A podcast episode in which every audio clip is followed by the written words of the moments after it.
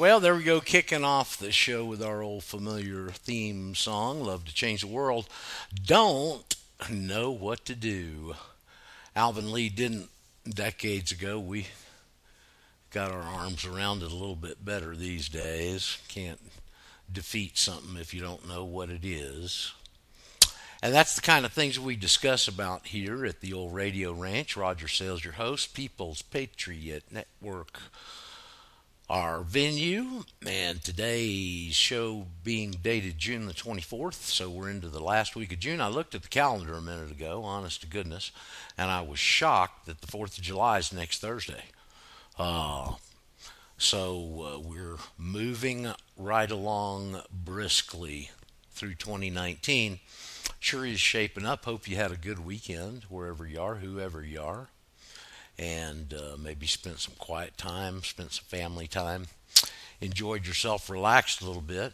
I guarantee you we're a bit more relaxed in a great number of ways than the average person out there who has no freaking idea what is going on in this world and everything's got them so confused because nothing makes sense because as Alice said if I had a world of my own Shane everything would be what it is because everything would be what it isn't. And what it is, it wouldn't be. You see? You see that, Shane? Uh oh, we got like communication problems here today. Shane, is that on your end or my end, buddy? I'm supposed to be like hearing you say something. And the machine hadn't been touched. Okay, well, let's hope it's not another one of these problem Mondays. Well, Shane, uh, no, let, let, let, no, no, he must have hung up. That's why he's not talking. Um, no, it says that you're there. Now, Shane, is it something I've gotten wrong here or what? Huh. Ah, boy. Ah, there's Shane. Well, now he came in and he hung up. Okay, well I don't know what's all right. There comes our there comes our irritating yeah, tones again. Yeah. Well, there you are, Shane. Where were you a minute ago? Well, I, I I was pushing strings and pushing buttons, and yeah, it's just pretty chaotic over here at the house. So I turn them all off, and I just focus focus in on one particular uh, line. Okay, well, it's really you know I'm I'm hypersensitive, Shane. I'm hypersensitive to right. these technological things. When all mm-hmm. of a mm-hmm. sudden the thing doesn't act like it's supposed to, and I hadn't touched it for two days, you know that sort of thing. So I'm hypersensitive as to that. We've had some problems with that lately. I I, I think I've got an arm on how to uh, get around them, but it just hadn't executed yet. You know, uh, knowledge without action isn't isn't too much. You know. And uh, so, anyway, that freaked me out a little bit, Shane, but I hear you loud and clear now. Glad to have you on and welcome. Awesome. To the Monday show here, buddy. Did you have a good weekend? Yeehaw. Oh, yes. Yeehaw. Yeehaw, mm-hmm. he says. Okay. Well, listen, mm-hmm. it's, uh, of course, it's Cyber Monday, and that's the kind of things we traditionally like to, you know, we kind of block the day uh, off for that, but yet that isn't hammered in stone, and uh, we've continue to be flexible around here and spontaneous too. And uh, I think John and Kathy will be with us here in the second half. I hadn't heard any different. And uh, but I kind of wanted to start out. First of all, I guess everybody knows that Bitcoin's right bumping right at eleven thousand today. Uh, and it seems to me that when we were together on Friday, it was around nine. So, so we've had a pretty good weekend in the Bitcoin circle. Um, I uh, I'm finding out a lot of stuff about this Karatbars coin, Shane, and um, I'm really excited about it. I, it it's just going to be a real blessing to many of us that got in, involved in this and have sat tight. Not too long, you know. About it's been about 12 months. They extended that ICO, if I remember correctly, all the way through some parts of June. He was still saying you can still do this, do this. So let's just say that it's 13 months. Okay, so 13 months since the ICO, Shane, it's up over a thousand percent. Yeehaw. That's pretty good. Yeehaw, I guess. And uh, and I had a a long conversation the other night um, with um, Pat Gamble, who's uh, my friend and an upline uh, that I met through Karatbars, who's just a heck of a nice guy, very much into this industry, very professional, very consummate kind of a guy. And uh, Pat was telling me, because he's real plugged in on what's going on in the background here with Karatbars coin. And man, it's really exciting. this thing's got a hell of a future, I'm going to tell you. Uh, and it's not only from my personal knowledge of the company for being involved with them for six years, but also seeing some of the other people that are coming to the party. I'll tell you one thing that was very impressive to me, Shane. Uh, and I don't know this fella, and I don't know his name because I'm just not that plugged in as to the industry of networking. But this guy's evidently the top networking attorney in the world, and he has signed up in Karatbars and said that he thinks it's the sleeping giant of the network industry. Now, whether that's just fluff or uh, whatever, I don't know, but it's coming from a pretty uh, a pretty good source, evidently, and I can see why he would say that after having the conversation with uh, Pat the other night. Um, and of course, next Thursday, for anybody that there's not too many people that have the ability to right now because there's some restrictions on it. But uh, but as of next Thursday, good. Chris is calling in here. See if we can get Chris on with us. Chris, you there, buddy? Well, good morning. Right now, I am. Hey, man, you sound loud and clear. Listen, I was just talking about the Karatbar situation. I found out that convention is only for one day, and that's next Thursday, July the 4th. Now, evidently, there's going to be a, some people there ahead of time, and a few people probably hang out a day or two after. But um, but uh, uh, the reason for it revolves around this Gold Freedom Day I think is what uh, Harald Seiz has n- named it. Gold Freedom Day will be July the 7th. And as of July the 7th, anyone that wants to go purchase, I guess you can go purchase them and do this too. Um, you can go purchase Carrot Karatbar coins. It's on a number of exchanges, uh, uh, 10, 12 more, I don't know, bunch of them. I'm not too familiar with that part of this space yet. I'm going to get more familiar with with it here real quick. Um, but uh, it's on a number of exchanges. You go out and purchase it. I think the coin right before the show popped down to eight nine. It's been up as high as nine eight, uh, and um, you could go buy you a hundred KBC coins, and then go and find one of these uh, bar vending machines that you're going to start seeing placed all over the world. And you're going to be able to go in and flap your coins in there and get a gram of gold. Hmm. That sounds like a pretty good idea. Well, it's uh, you know, I uh, like I said again. T- hats off to Harald Seiz. He's a consummate promoter. I have to hand him that. Um, and one of the, but you've got to go get them through this machine that dispenses them. Now you'll be able to, uh, uh, I guess, do all kinds of stuff with your coins if you just wanted to be a customer and buy gold. Uh, you're going to be able to walk up to one of these KBC machines and uh, put some sort of payment method in and uh, receive 24 karat gold in the cash gold format. Hello, who's Chris? That you You're rubbing your microphone there, buddy?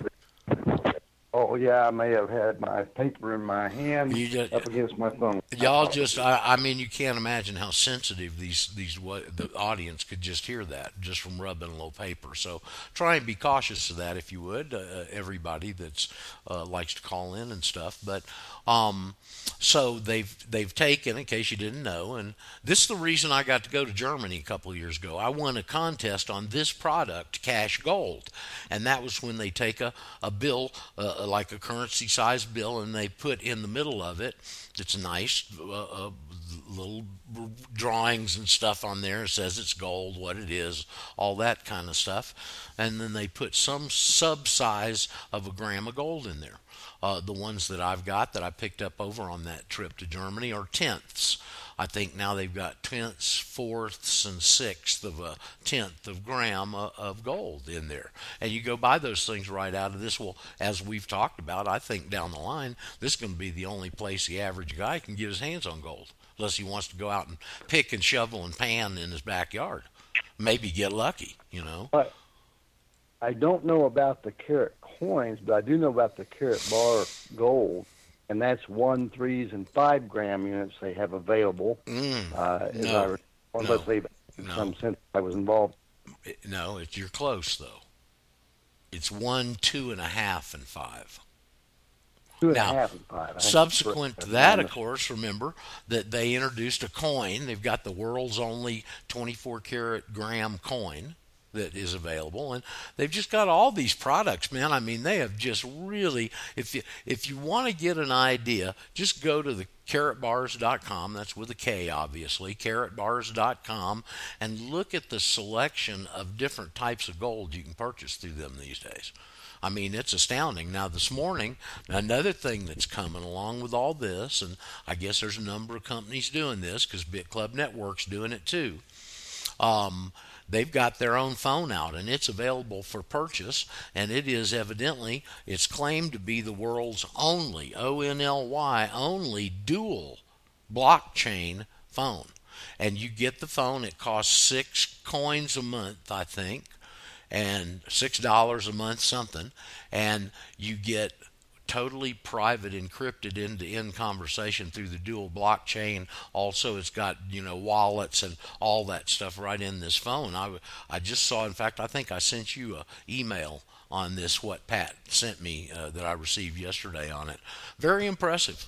Okay. Um, and in in the six years I've been associated with Karatbars, it's a little over six years now. Uh, I the company is just spotless and beyond reproach when it comes to professionalism, doing what they say they're going to do, coming with whatever it is they come with is always classy and professional and well presented and something that honestly this is one of those things rare in this time of our lives, Chris, of a company that you're proud to be associated with. Okay? And I say that from the bottom of my heart and uh uh, so I'm tickled to death with the uh, position here. Um, and with the way the future looks and the way they're attacking this. So, Chris, you're going to be able to get to go out there and hang out if you want to. I think, although the tickets they're charging tickets to get into the little thing, and they're, they're about 150 a piece. So, uh, mm. but what I think I can do uh. in your particular as Chris, how is it that all of your situations are so unique?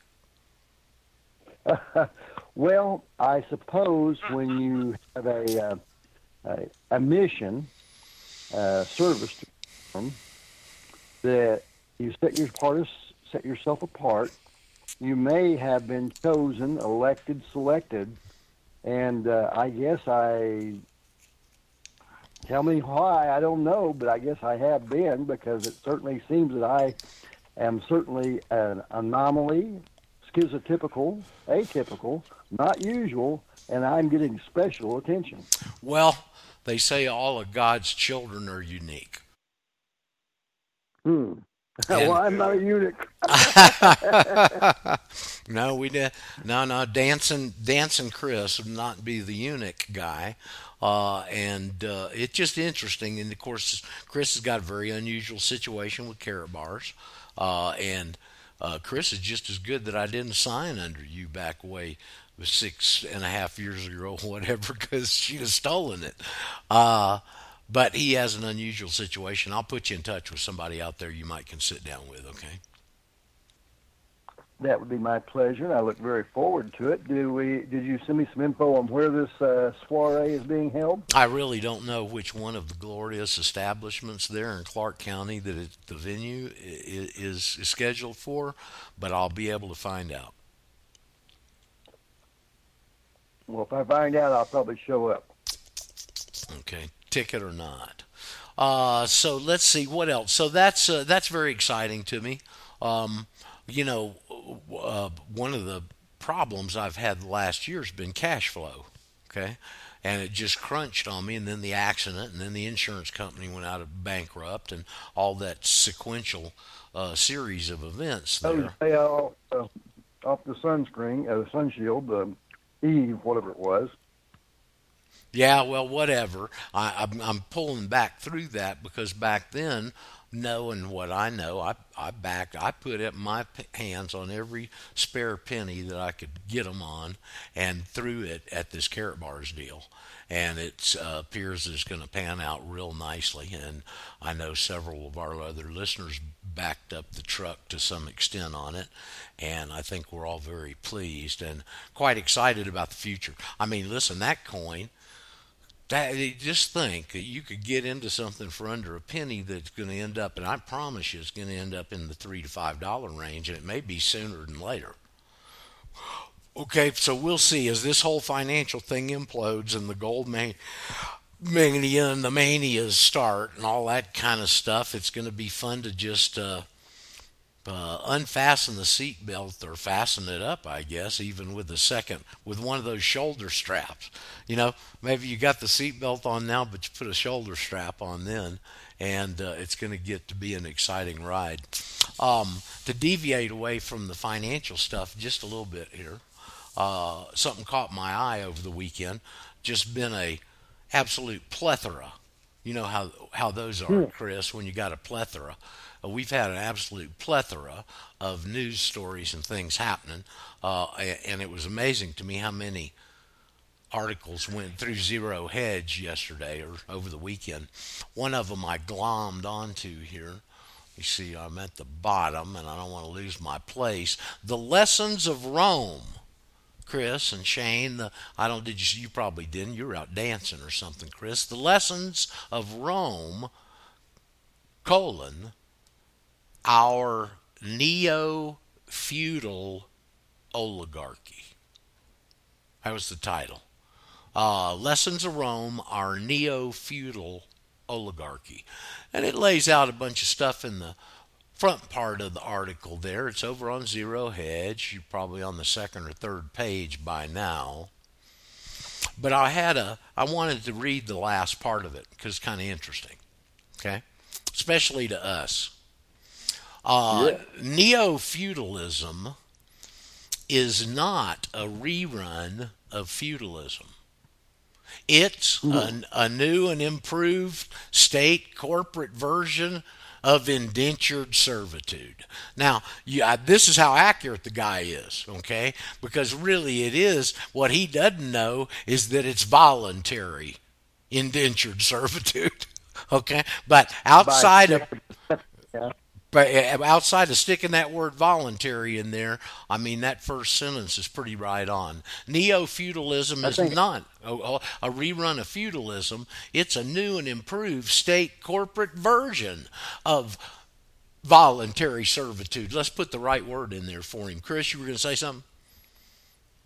I think it's more accurately quasi-voluntary since they use deception and trickery and artifice schemes and Well, devices to dupe you into That's volunteering. That's true. Well, the answer is there's fraud involved.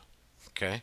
Yes, it's voluntary servitude and it's based on fraud. That's the answer. All right. Uh, so, uh, uh, and of course, but they have got plausible deniability, do they not? Well, hell, man, I asked you your whole damn life what you were, and you keep telling me you're this. What else am I supposed to think?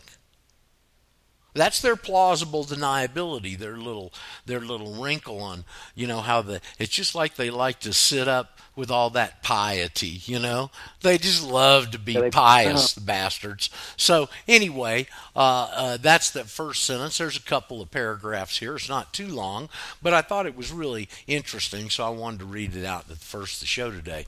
Um, and I'll uh, again, for repetition's sake, stick that first sentence in your face. Neo feudalism and continuity too. Neo feudalism is not a rerun of feudalism. It's a new and improved state corporate version of voluntary servitude of the old feudalism. The process of devolving from central political power to feudalism required the erosion of peasants' rights to own productive assets, which is an agrarian economy meant ownership of land. Ownership of land was replaced with various obligations to the local feudal lord or monastery. Free labor for time periods ranging from a few days to months, a share of one's grain harvest, uh, and I would add in here to defend the manor if it was attacked, etc., uh, etc. The other, those duties. The other key dynamic of feudalism was the removal of the peasantry from the public sphere. In the pre feudal era, for example, the reign of Charlemagne, peasants could still attend public councils and make their voices heard, just like today. And there was a rough system of justice in which peasants could petition authorities for redress. Announcers, mm. announcers input, just like today. Hey, uh, oh, input from this end. Well, yeah, let I me. think you could reasonably well, go ahead. Well, really, I, I, just got. Let me finish, and then we can discuss it. Okay? Because otherwise, you lose your okay. you, uh, you lose your continuity here. For the capitalist perspective, from excuse me, from the capitalist perspective, feudalism restricted serfs' access to cash markets where they could sell their labor or their harvests. The key feature of capitalism isn't just markets it's unrestricted ownership of productive assets land, tools, workshops, and the social capital of skills, networks, and trading associations, guilds, etc. Our system is neo feudal because the non elites have no real value in the public sphere and ownership of a productive capital is indirectly suppressed by the state corporate duopoly, the fascist state corporate duopoly. Our society has a legal structure of self rule and ownership of capital, but in reality, it is neo feudal oligarchy. Okay, Chris. Well, I was going to ask. Com- front and center. You, comment now. Well, one, you could reasonably insert populist uh, for the public or whatever else they would call them, the serfs, the slaves. Uh, that's populist today. The non-governmental self-deemed elites and corporate oligarchs. And capitalism is truly headhunting from the etymology of the word. Uh, well, all isms lead communism. yes, and we've talked on here many times, and I keep hearing, I see, you know, people who are highly respected and achieve great levels in the in the system in their particular field, and they get up there and talk about capitalism, and uh, we don't have capitalism. Okay, we don't have capitalism because you can't have true capitalism without an honest monetary supply, without an honest means of conveying those markets and touching them. If uh, and not only have they corrupted the means uh, uh of uh, of currency, but they've corrupted and controlled the damn markets. On top of that. Well, not only that, when you understand they're really engaging in human trafficking on a global slave trade basis, yep. Yep. it becomes even clearer what's going on. And that is exactly what they are. They're history slavers. They've been doing it since the uh, earliest days of Rome. The slave traders, folks, were these same people in Rome. Okay, they progressed. Should I drag out the David Duke, uh, David Duke history of Jewish involvement in slavery and play that sometime this week for those who haven't heard that? I mean, it's historical. I just mentioned in that article a great guy. History is at least uh, seems to have anointed him so, and that would have been a guy named Charlemagne. Please do. Well, I'm just saying, Charlemagne. You know. Hey So, Uh, well, here's a little piece of good news now. This is on more of the financial front because I just popped over to Kitco and refreshed, and gold has topped 1415 bucks. And it looks here in the middle of the day, which is unusual for it to spike, for them to let it spike, that gold is spiking straight up. It went from 1410 to 1416. I mean, straight up. Six dollar move in the middle of the day on Monday. That's highly unusual. Okay, I thought this is going to be a pretty volatile week in these markets. I think, um, and uh, whew, boy, just get ready, folks. It, it, it's a wild ride ahead. We've been talking about this for years. You know, we're so far, damn far ahead of the curve here. It's ridiculous. You're so far ahead of the curve that you wonder at times if you've made the right decision. And that's when you go back and look at these fundamentals and say, well, if this happens, because every every action has an equal and opposite reaction. Okay, and if I this is going this friend- way and this happens over here, the repercussions have got to be over here. All right, and that you, you just keep all the fluff and all of their magic tricks and all of their distractions off the radar, and you keep looking at those fundamentals. Don't take my word for anything. You go study them. Okay. I mean, I want us all to pull. I want our people to pull themselves out of this morass, this financial morass that they've got our patriot asses in. Yes, Chris. Well, I've got a friend over in California in Shane's area of the world who is a really savvy individual. He's much like myself. He's been targeted. They're warring against him, trying to destroy him completely. They've, uh, his psychopathic brother killed his, actually uh, drove his other brother to suicide by looting his estate. And my friend also has some deep experience in working in the exchange trading programs and some algorithms he's developed that prove out. And these are high level stuff. He was making big, big money. Of course, the same uh, psychopath brother that stole his stuff, uh, who's keeping him from seeing his mother in Florida, is also stole his money. You know, every little money he gets coming in, ten thousand or whatever else, they'll steal it. And he's a guy that designed missile systems and all kinds of high tech stuff. So he's a a pretty savvy individual, but he is under immense attack, much like myself. This war against the people, in violation of ex parte Milligan, one would observe, uh, against the civilian people, the non-combatant people, not civilians, because civil is uh, just civilis, just we the people, the common people, warring against them by these corporate terrorists and revolutionaries that have seditiously undermined the government of the United States. The Barkhans and their ilk, the Bond Kings, the Korban Kings, this group of self-deemed elites obviously are psychopathic in nature. Yes, they're obviously tribal psych, psych, psychosis. Okay, and I've thought about this a whole lot. How where does this come from? You know, honestly, and uh, back to that training and the fact that they were. oh, here comes Cody going to join us here. They were so ashamed of their religion. Hey, Cody, could you stick your mute on, please? Hey, good morning. morning. Uh, they were so ashamed of their religion. Remember that Jesus called it the uh, uh, the of the elders. Oh, what the, what was the phrase he used? Um, but th- this law, because it was passed down from father to son only orally, they were so ashamed of it they didn't want it written down, and they didn't write it down until they put it in the uh, what is it, the Soncino version of the Talmud.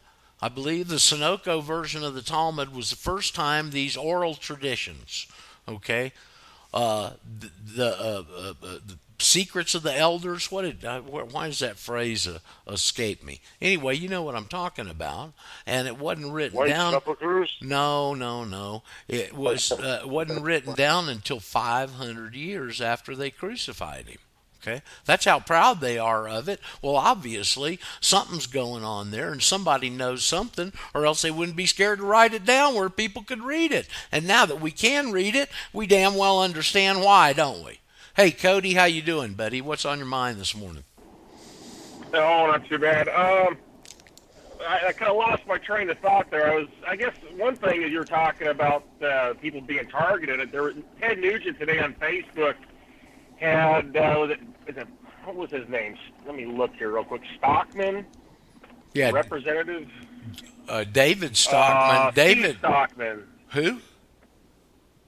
Steve Stockman, um, I guess, was targeted by the federal government because he was complaining about Lois Lerner and some other deep state situations, and he got 10 years in prison. Something to do with, uh, I guess, money received for a nonprofit, 950000 that they're claiming he did fraud or something with.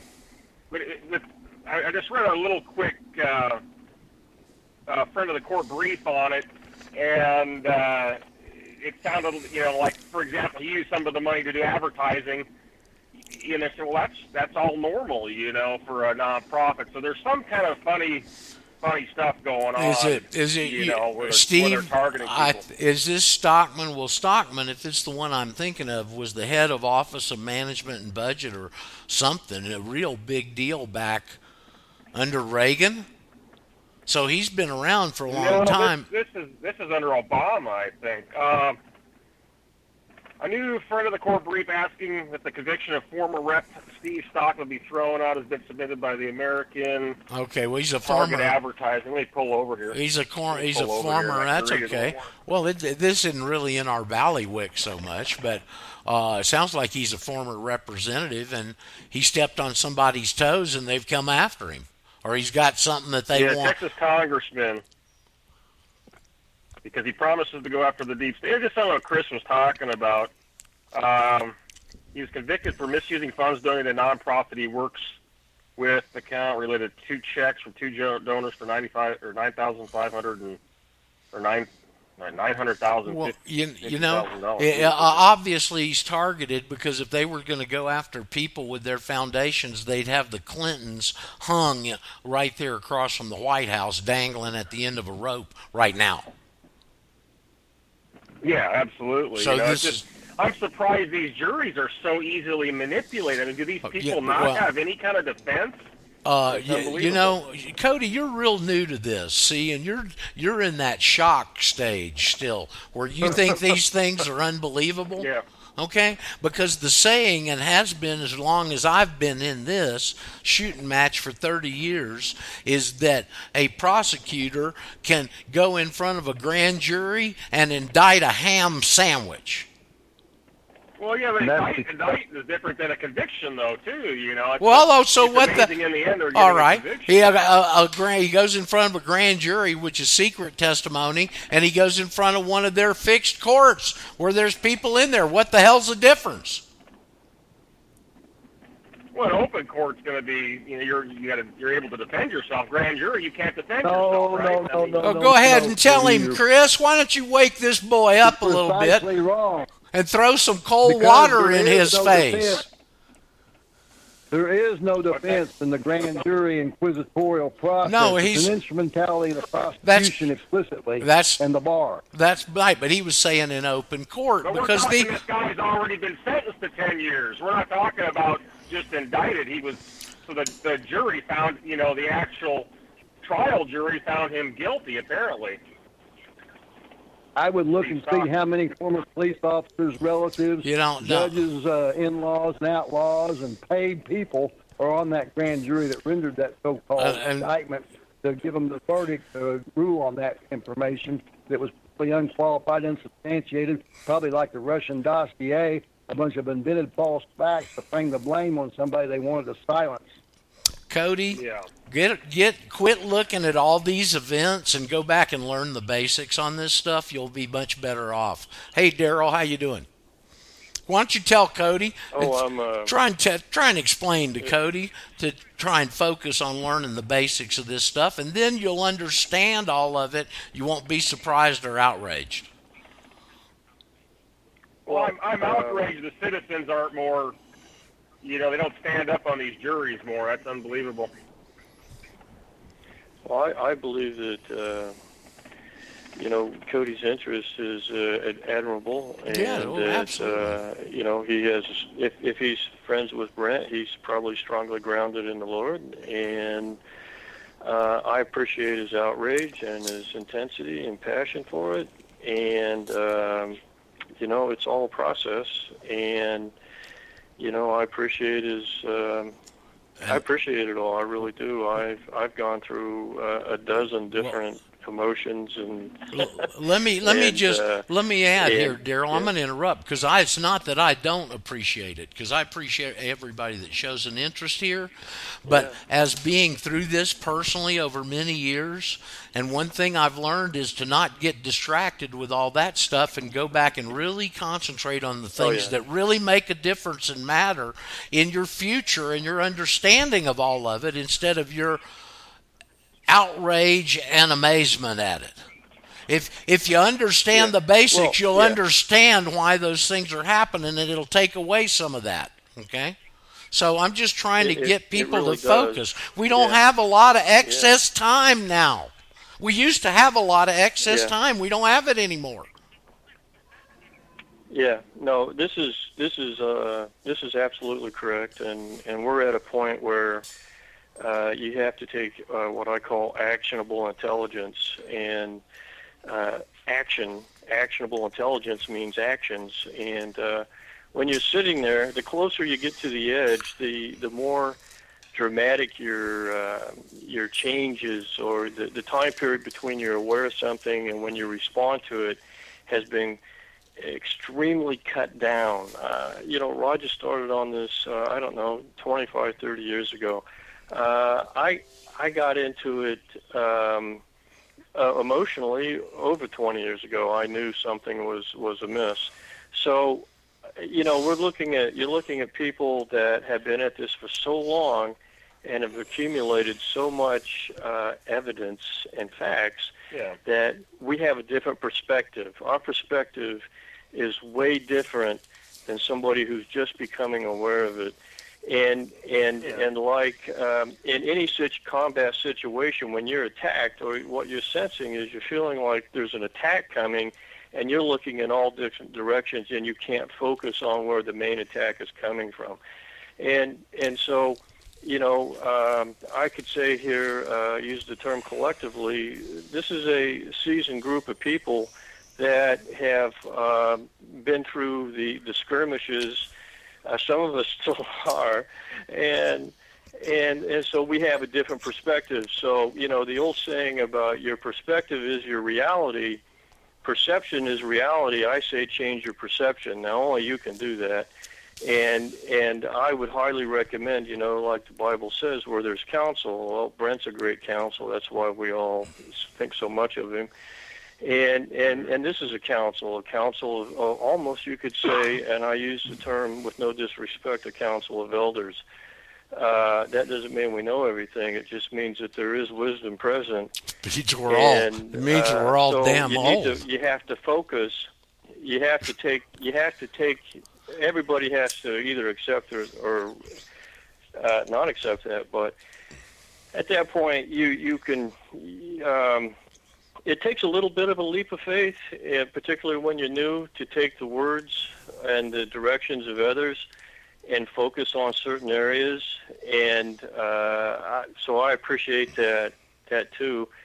And, and not everybody's going to come to it quick. And uh, but I, I just wanted to make a couple comments. Uh, I hope I covered that, Roger. I, I just wanted to make a couple comments on what you said earlier about the neo-feudalism, and and I agree. I read the article. I agreed with the import of most of it. Here's here's what he well, here's what he misses. This is what most people are missing. Uh, really not getting it. Uh, even even in our our groups, uh, this is mercantilism. The neo feudalism is absolute mercantilism. Yep. What that guy was describing, what that guy was describing in his article was the Dark Ages, and the Dark Ages were dark because of the merch, uh, mercantilists. the mercantilists mercantilists made the Dark Ages happen, and it was the Magna Carta in that time period going forward where there was a, uh, a enough uh, populace, uh, popular uh, people, peoples that would stand up and and brought that back down and turned it back into what eventually became uh, Adam Smith's uh, treatise on um, on the wealth of nations. Now, so Adam Smith is uh, is credited with the the wealth of nations and the capitalist idea of production and efficiency and return of return of investment. And and so that's classical economics. So then, if you look at what we have now, I say make this statement: we don't have capitalism because what they're calling capitalism now contradicts itself when it's based in debt. All of Adam Smith's premises were based on standard money, which was silver and gold, coin, and and real uh, tangible assets. That's what capitalism and, and economics, classical economics, was founded on. Every in every situation that you look around, and you have to do that for yourself, and you go, well, what am I using here? If you're using debt-based currency, it's not capitalism. It is something else. Forget it. It ain't capitalism. So I just wanted to throw that out there, Roger. Yep. That yep. this gives somebody, yeah. this gives everybody a foundation, a premise, a a lock, a rock solid rebuttal in their own minds and to everybody else that capitalism contradicts itself when it's founded in debt. End of story. Yep. Period. Yep. So um, I just wanted to draw that out, uh, make it, uh, you know, ho- hopefully that. I think to this crowd that'll make a lot of uh, that's sense. a so that's a very that was something. Go ahead, Cody. That that was something that I wanted to kind of bring up. I was going to bring up Antifa. You, know, you talk about capitalism. Really, we don't have capitalism. We do have fascism because of the definition of fascism is when the corporations are in bed with the government. Um, yeah, I noticed, well, you know, Alex Jones tends to really uh, disparage the Antifa movement because of some of the drug addict types in it, but I wonder if they're not really onto oh, something and educating okay. people if they would do it properly. Well, Cody, Cody, we have two forms of fascism. There are two forms of fascism. This is how this is how sophisticated this is. Uh, you're told you're, you're told about fascism when it concerns uh, Franco and Mussolini and uh, even uh, Adolf Hitler. Okay, and that that is that is sold as a government uh, fascism with the with the government in the superior position of that of that hybrid of government and corporate what mercantilism is. Mercantilism, which is what you live under, that's that's your actually your real existence. The law of the land, regrettably, is mercantilism, and and we have uh, we have fascism. Okay, well we have corporate fascism where uh, corporations have melded with government, but they are in the superior position. Yep. Okay, so you have you have fascism, corporate corporate ascendancy, corporate superior. This is a, this is this this in there uh, is the neo-feudalist aspect. So if you're living in a mercantilist system, uh, I, I know Roger knows the answer to this question. I'm not playing stump the chump. So what form of law are you under if you're in mercantilism? Well, it it, it has it, it sounds similar to the Babylonian chant UCC UCC and and that's why if you're fighting them in their particulars in common law, in admiralty and equity in maritime, in in uh, in any of these other aspects, and you you are trying to defend yourself in in these in these venues in those jurisdictions, you're going to get rolled. okay, I really I'm really uh, coming to terms with this, understanding that.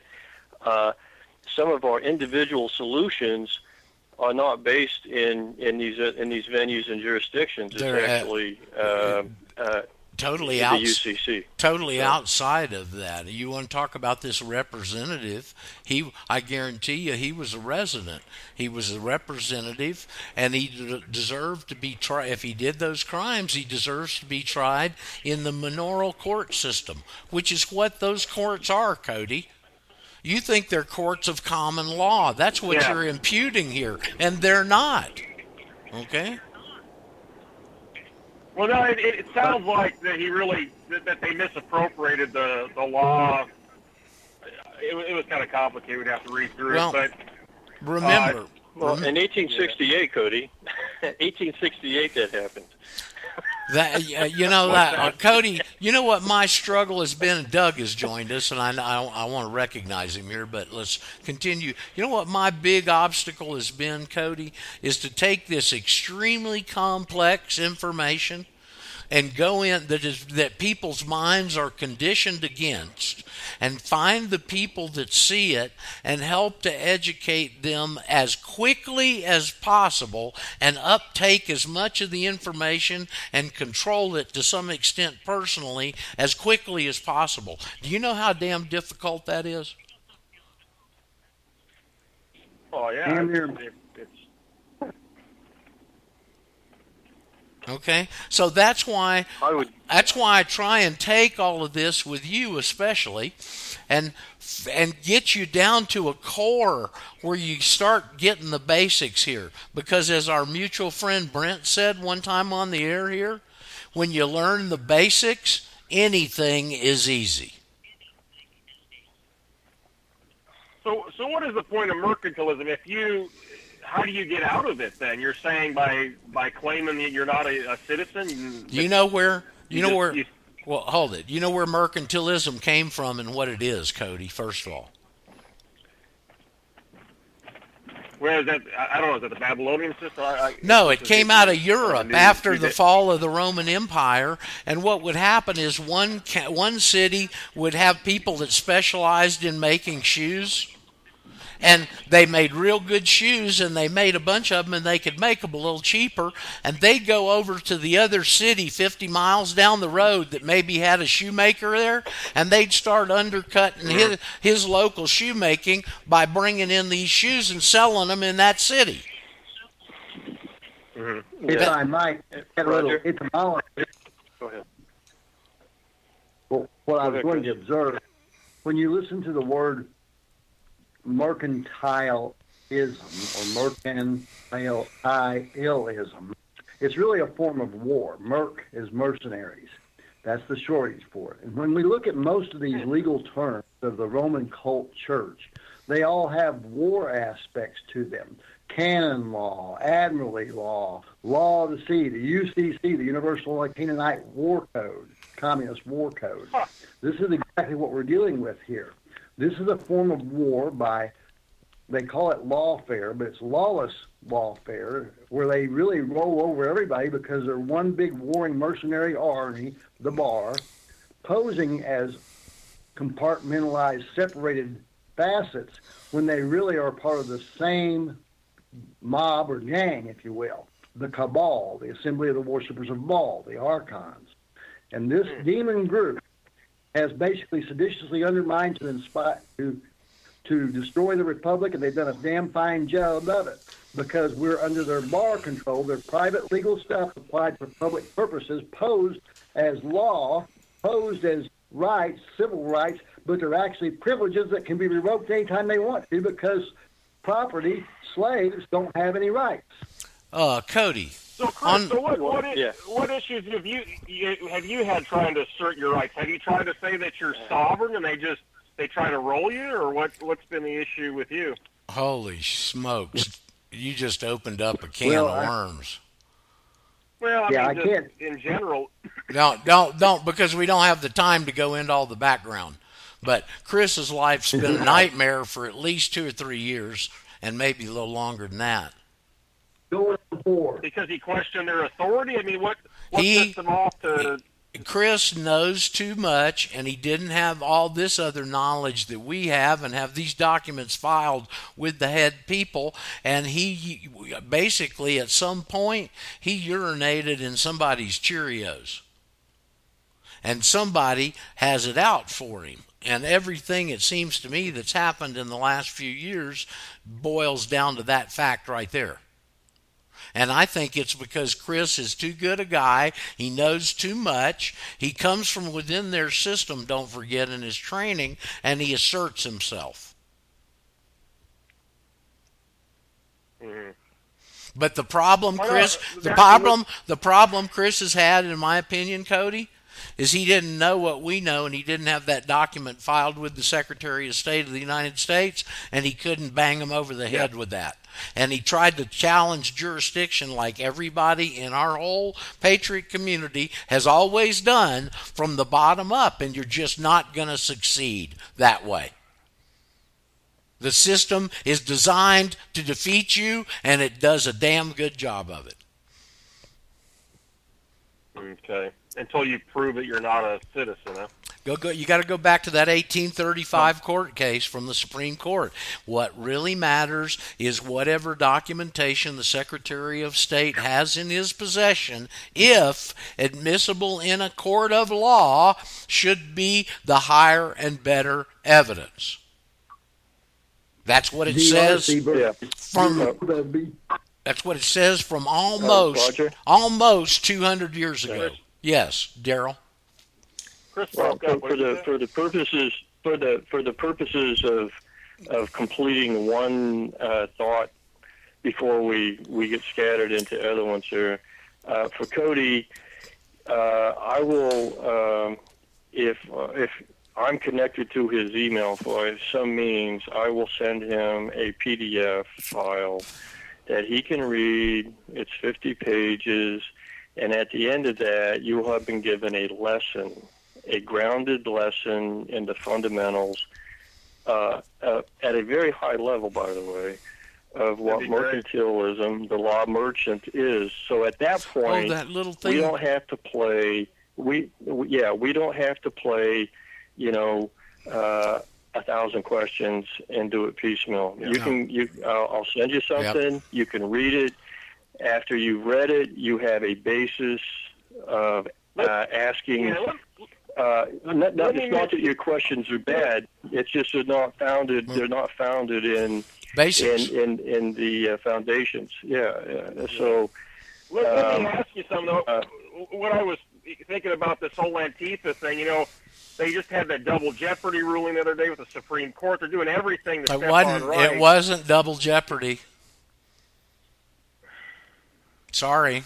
Yeah, it was. It was saying you No, don't have the right to double No, jeopardy well, because the what- federal, okay. federal government sovereign. What is double jeopardy? It's when you're being tried for the same crime from the same source. He's being tried for a crime in two different sources. It's not double jeopardy. yeah, it's not. And and so this is part of this education, and and a, a deep education that Chris has and has taught me much. So I, uh, you know, uh, ten years ago, I was pretty ignorant of, of of vast amounts of information, and I had to do. I can't even can I can't even tell you the thousands of hours I've spent dedicated to studying and and learning, uh, unlearning what I thought was true, and and actually learning what is true. And the the hard part about that is they try to hide from you the true aspects. And so uh, this this is you know the the complicated, contradictory, and confusing aspect of this is that uh, you are rejecting your programming, and you're, you're I admire that. I appreciate that. You're this unsettling feeling in your mind and spirit and head is that it's coming up against uh, your programming, and and uh, congratulations, you are you are shedding your programming. You, um, we've put an anti you've put an ant not we, but you have decided to take an antivirus, and uh, and, and this is this is this is settling thing. Just understand that there is uh, everybody has to go through this process, and uh, some you know some respond to it differently than others. Uh, I just really think it's great that you know I have to just remark again to people that have the courage to actually step up to the plate. But there is a process to do this. This isn't ad hoc, a little bit here, a little bit there. uh, throw this in and then mix it in with your previous programming. You have to, you, you pretty much have to uh, uh, try to uh, but come at it from a very systematic, Cody, systematic point of view. Cody, Yeah. your freedom, Yeah, your freedom is in learning this information. If you really want freedom, what happens though when you go to a court? You, you you're not, Cody. They don't respect Chris. God almighty, man. If Chris would have had his affidavit filed with the Secretary of State years ago, this wouldn't have happened to him. That's that's what I'm saying. See, attorneys wouldn't have you them you keep asking these questions and you don't know the basics of the information that would answer your own questions. Yeah. Well, one minute you say they're not lawless, and the next minute it sounds like they're lawless. Well, the, well, well, how? All right. because of that. Well, you think that's lawless over this representative from Texas? Well, how? Because he's a piece of property that they own. How is it lawless? Yeah. Well, it's lawless because people didn't really consent to it. They they think that the, they claim that people have, but they it's not like you're born, Cody. you're of an age to consent, and then you. You are their property. They have an ownership right in you. I understand that. No, I don't think- that, no. You didn't really If- consent to it. If well, God know? Almighty, how could you understand it and make that comment? Well, because you didn't. I mean, if you don't, uh, if you're God-given rights, and you you should have to consent to any. He you doesn't- be a slave. You should have to consent to Well, it. you know? should have to, but there's Not fraud involved, and they've got a system in where you're born into it, and you've never told them Yeah. otherwise. Up to the how many years has God given you? Forty-two. About that, yeah. Oh well, you haven't told them otherwise yet, have you? No, not yet. Okay, well, what are they supposed to I mean, I guess indirectly, indirectly, I've had I've told some of these inspectors and No, stuff that no, no, have no. Fourth Amendment no, rights that that- they don't want to listen. No, it. Because it because they're not the Lord of the manor, and you got to go to Him to volunteer out of it and tell him you're out of it. They're not going to pay you one nickel's worth of attention. The same way the district court le- uh, don't pay any attention when these patriots raise these jurisdictional issues at the district court level. Mhm. What is your guys' understanding of this? These Antifa groups. What form of fascism are they really? Com- it, it seems like Alex Jones You and all that just you trying know- to disparage them as being drug addicts versus maybe they actually I- do want to fight they- the, the fascism. They're bad actors, and I don't try and spend my time dealing with understanding them. I know who they are, I know the crap that they're spouting, and they're generally funded by George Soros. What do I need to go and spend my precious time thinking about those assholes for? They're so stupid. just it, being, being paid by what? George Soros. They- They're so stupid being cha- paid by Georgie Schwartz. They don't even realize they're doing fascist acts and calling themselves anti-fascist. They're really the anti-fascist, yeah. anti-fascism because they're doing fascism. Well, that's what I was thinking. If we could start to educate some of these people, then if they would actually switch, we could have a group of You're- know the people fir- that oh, no, you Cody, maybe appreciate it. Cody, go back. Quit worrying about changing the world and worry about changing Cody. Yeah. Well, you still it's better to have a group of people, you know. Well, that's that what if, that's what we got right that here. be mess with you. You've got a group of people. Well, that's know? what we got right here. You're you're mixed up with them. Yeah, well, we need an army, you know. No, there ain't going to be That's no army. need. We're not going to Um, fight them. We can't win. The Bible tells us, don't fight them. Come out of her, my people. That's what it tells us. You're not going to fight them and win, man. You got to start concentrating on Cody and Cody's understandings and his desires to be free so that Cody can be free and up on a position where he can defend it. One of the usual suspects. How are you going to be free when they keep trying to disarm everybody? You know, oh, we're going to comp- confiscate guns. And, and who do, and, and, and who do the confiscation laws apply to, Cody? Who do those Oh, they'll make it apply. They'll make it apply to everybody. They'll mess with you if you don't have, you know. if you don't have an away. I don't- affidavit on file with the Secretary of State and know your information and be able to defend it, Daryl, how much problems have you had defending your status there at the local gun shop, buddy? Tell Cody. Tell Cody because he just don't want to still did a hear. Background check. I heard him say that the other day. He put national or whatever, but they still made him do a background check. That's right. That's right. And the, and he said sell it to him. What he didn't tell him is none of the regulations under Title 27 apply to him anymore because they only apply to residents, Cody.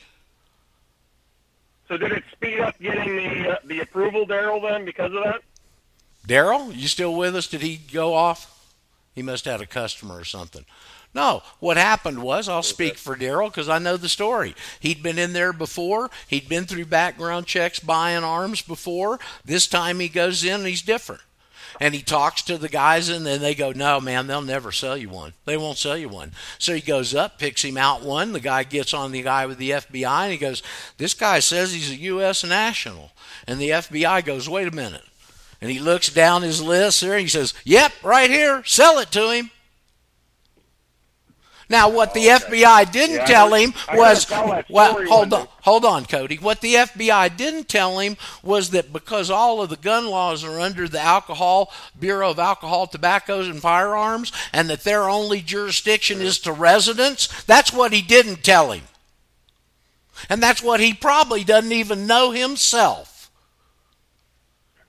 Because So if you're theoretically, once they they No. found that out, they didn't even do a background check on them because it doesn't apply That's correct. in the compute. Yeah, that's interesting. It's the same reason that we've heard secondhand information back that on the background on your profile with the Department of State, once you file the affidavit, you're listed over under somewhere under diplomatic immunity right below a courier. Now, I don't know. I haven't seen that, and I can't attest to it personally, but that's the information we got from a fairly, it seems, reliable source. And all of the actions of the federal government against people seem to echo that very fact right there. Hmm. Yeah, Cody, go back and learn the basics, Cody. Go because this is a process I you're gonna. understand the basic. It's it's just unbelievable that how this system has been. You set up, cannot you know? let me, you cannot learn the basics. You cannot know them well enough. You cannot Well, know heard you say them. that all these all these titles that you, you've said don't you know they're worded to only apply to what Don't residents or go- citizens well, or whatever. Cody, so if you're go- national, they don't apply. You said. go, go go in the library and look. The Code of Federal Regulations is in virtually even down to elementary school libraries. There's a whole big shelf of them. Go and pull every title and look on the first page and see their jurisdictional statement.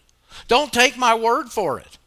You see, you don't Yeah. know this information until you've made it yours. Well, Roger said, somebody said. It's not what somebody said, it's what the information factually is. And the only way you can make it yours is for you to go look at it.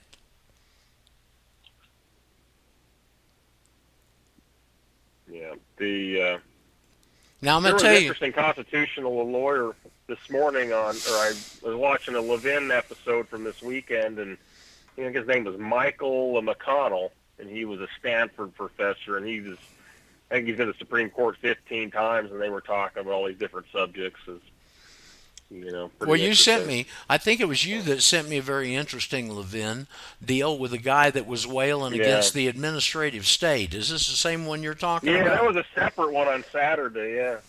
That Um, I wanted to go reported, back I think. and I've got this book, and I wanted to thank Daryl for finding this out. I, I actually opened it up and looked it and read some of it this weekend when he sent it out, and it's this book he was talking to you about, Cody.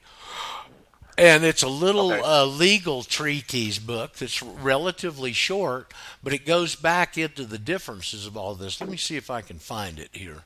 Uh, because uh, what I did is went back immediately through the contents and went back to uh, statute merchant, statute merchant, statute staple, and where a lot of this stuff came from.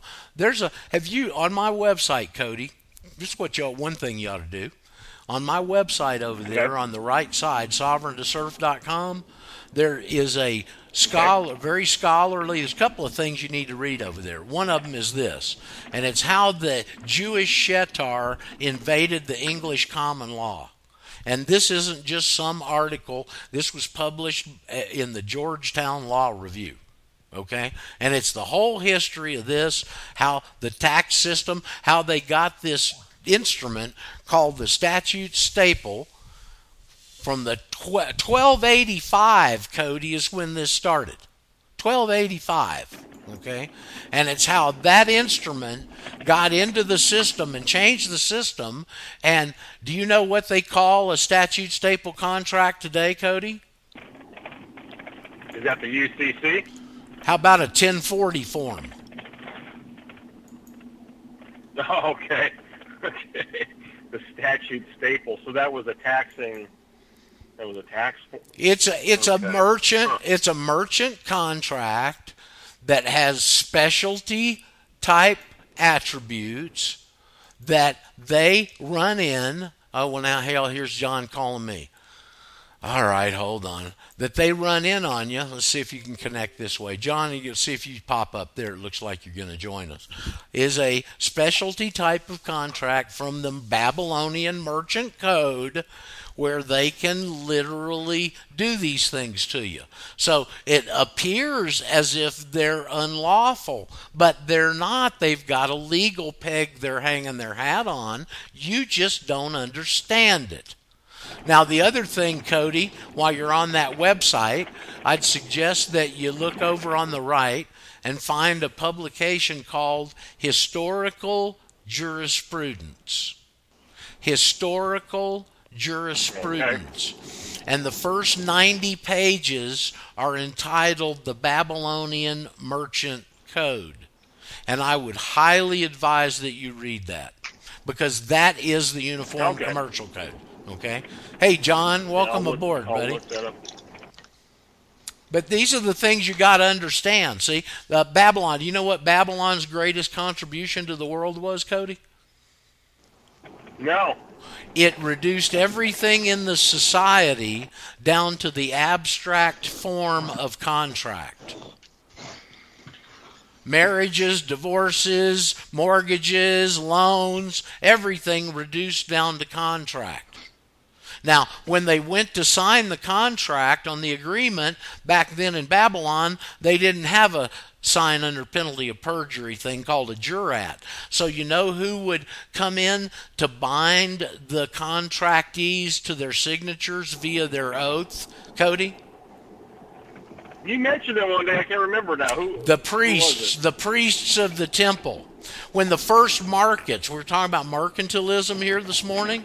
When the first markets appeared, guess who came in to set the prices for everything at the first markets? The priests of the temple. guess who the priests of the temple Yeah. became? Not sure. The international bankers that you're bitching about all the time.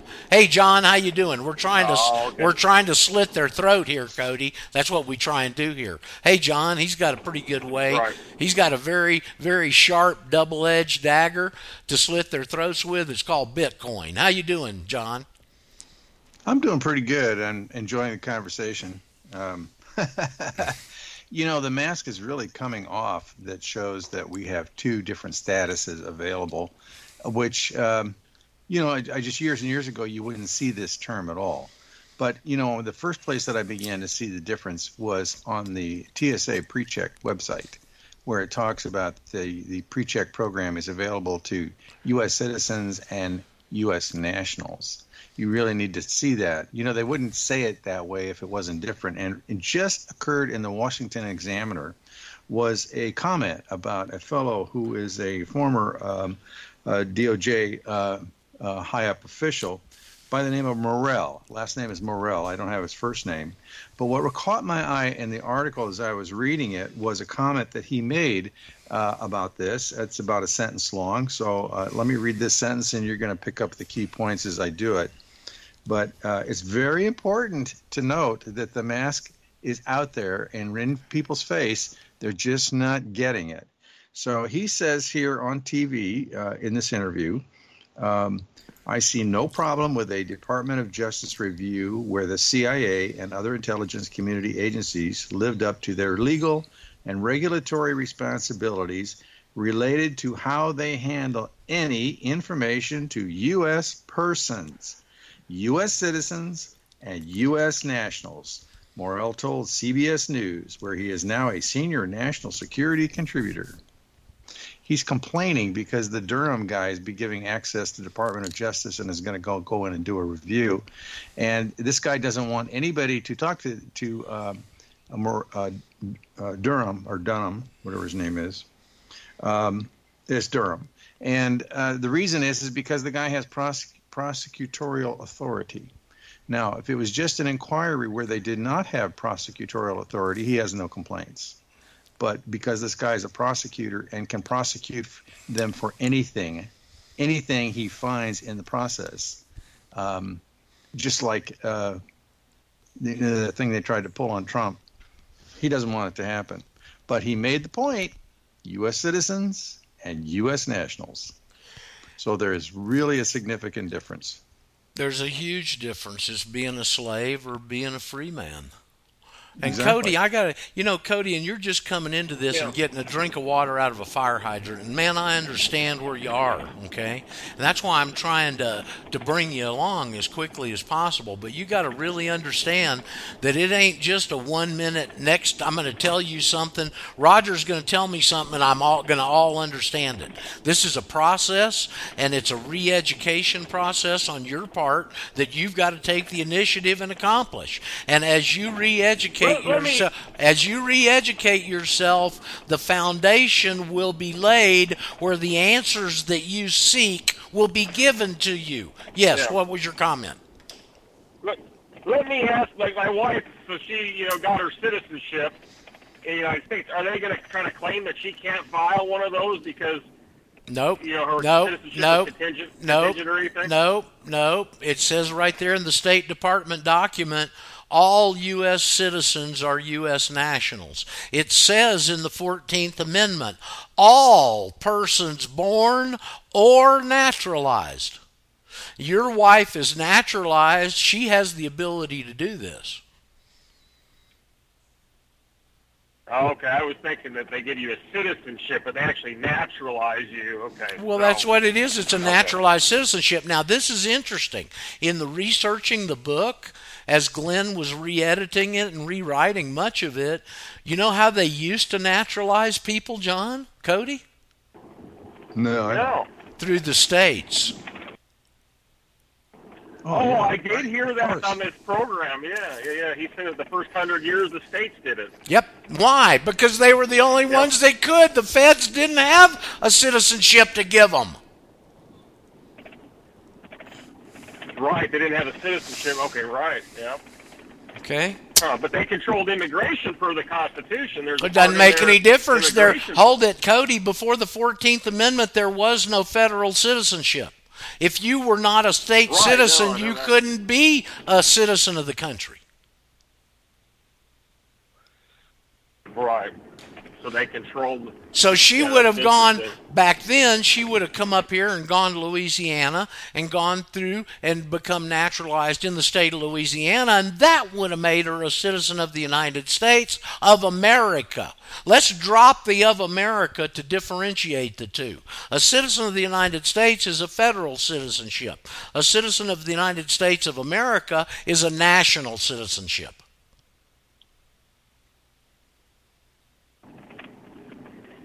Yeah, I don't know. You guys are saying like, hey, you know, the the federal laws are not double jeopardy, but to me, you know, they, there It- shouldn't be two laws that are the same if that's the case. You know, there shouldn't be two drug laws.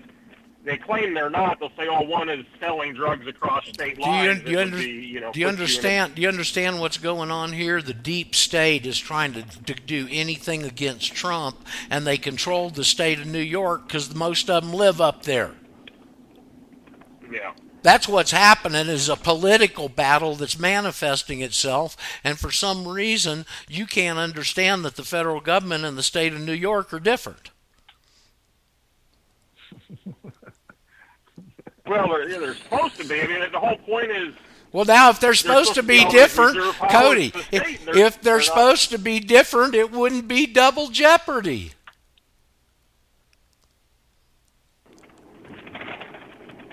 Well, I don't think the Yeah. federal government should be sovereign per se. You know, that, that's what they're claiming. They're claiming the federal government's its own sovereign, but Well, I don't see how it's, it's a s- sovereign if it's a union. Hey Samuel, how Hey, you Joe. doing? How you doing? Samuel joined us. Hey, Roger. Hey I have Samuel. a question for Cody. Okay, good. Uh, Cody, do you think your creator wants you free or slave? He wants us free, uh, probably a slave to him, but I guess free to. Would think he'd want us free. Okay. All. Okay. You, you got a follow up? losing you. You got a follow up question, Samuel? Nope. Okay.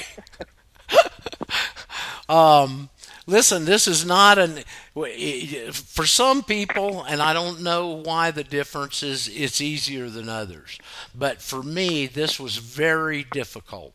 Okay, and I had an easier time of it than a lot of the students that got thrown into this 30 years ago. Okay. So, uh, but the only reason, Cody, that I came to understand it as well as I do is because I know those basics that R plus D equals R, what all that means, how it all interacts, how it all intersects, and how one part affects the other part. I know it cold. Cold. It's all pretty. It's all pretty simple if the titles are It's- referring to, you know. I'm going to tell you, if you learn, if if you'll learn those basics of law, you can figure it out pretty simple. And you're exactly right. Go to YouTube for any of you out there. Go and do the search thing on the science of law, and listen to that video over and over and over again until you get it in your mind and you have control of it. That's where you start. That's where you start. You know, that information that's on that t- tape, Cody, is not taught virtually in one law school in the country. Not one. yeah. I'd never heard of that myself. What is that, Roger? The Science of Law. John, it's one of those shows I did back when we first started. And and and I'm passionate about this because I understand how powerful it is. And I did a, a real impassioned show and somebody stuck it up on the internet. I didn't put it up there. But It's up on YouTube. Uh, Yes, I've had people call into the show that stumbled on it through YouTube that came out and searched me out because they'd been listening to that. Wow. Okay, Chris, our own Chris Cave. Well, finally, about a month or two ago, he comes on here one Monday. He says, "Roger, I went and listened to that tape this weekend, and I can't believe everything that's in there and the way you delivered it." Okay, it, I, it's a it's a heck of a resource. I really encourage y'all. That's where the real understanding is, because then you understand the word person.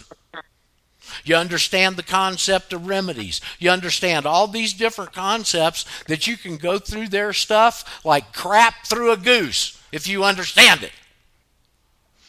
Well, I always said that uh, those early shows that you did with that that uh, that team, that uncle and niece, that I finally found and sent over to, uh, you know, your your archivist there, was were very succinct. Well, that's because it was three all, you know, that's because this stuff, that's the only way I used to know to teach this, Cody, was to teach it from the bottom up. That's been my struggle, and the problem with that is that you you can do it. It can be done, but it takes three hours of somebody's undivided attention for you to get the basics, so you can understand the rest of it. And you're not going to hold a majority of people through three hours of that.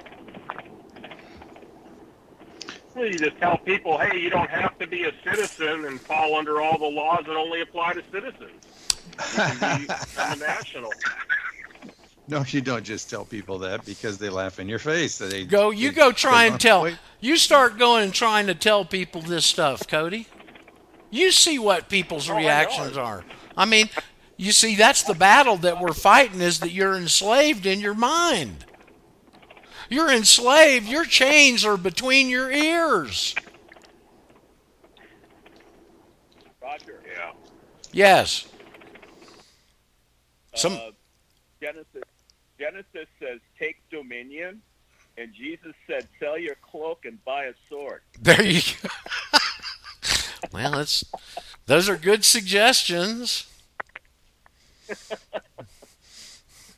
You might No. you might try and loan out your sword and and go buy some Bitcoin, which just went No over about that. just went over eleven thousand a minute ago. By the way, John. Uh, John was absolutely right a, a week or two ago when he said that there must be some billionaires that are going to buy up Well, a big chunk of Bitcoin because it's really gone up. You know what? The, this time the big difference is the institutions are in it now. They weren't before. Well, there's more than Well, I that. thought There's J.P. more. Morgan's been in it for over a year, a couple of years. Yeah, but I'm talking about the been- you are you, you Cody one day in December of 2017. Daryl, we were having this program, and Daryl called in. In the first 30 minutes of the show, Bitcoin went from 11,000 to t- to almost 20. The institutions were not behind that. They are now. Well, uh, there's more. I mean, you've got the scammers coming back in right now because Sure. the Price is going up. the price of the Bitcoin's going way up. Uh, you have other people that are waking up and beginning to adopt. Uh, the large guys have been in it for a long time. Um, but, you know, uh, if you follow Bo and what he's been doing, you know, he's been hitting these targets uh, really right on.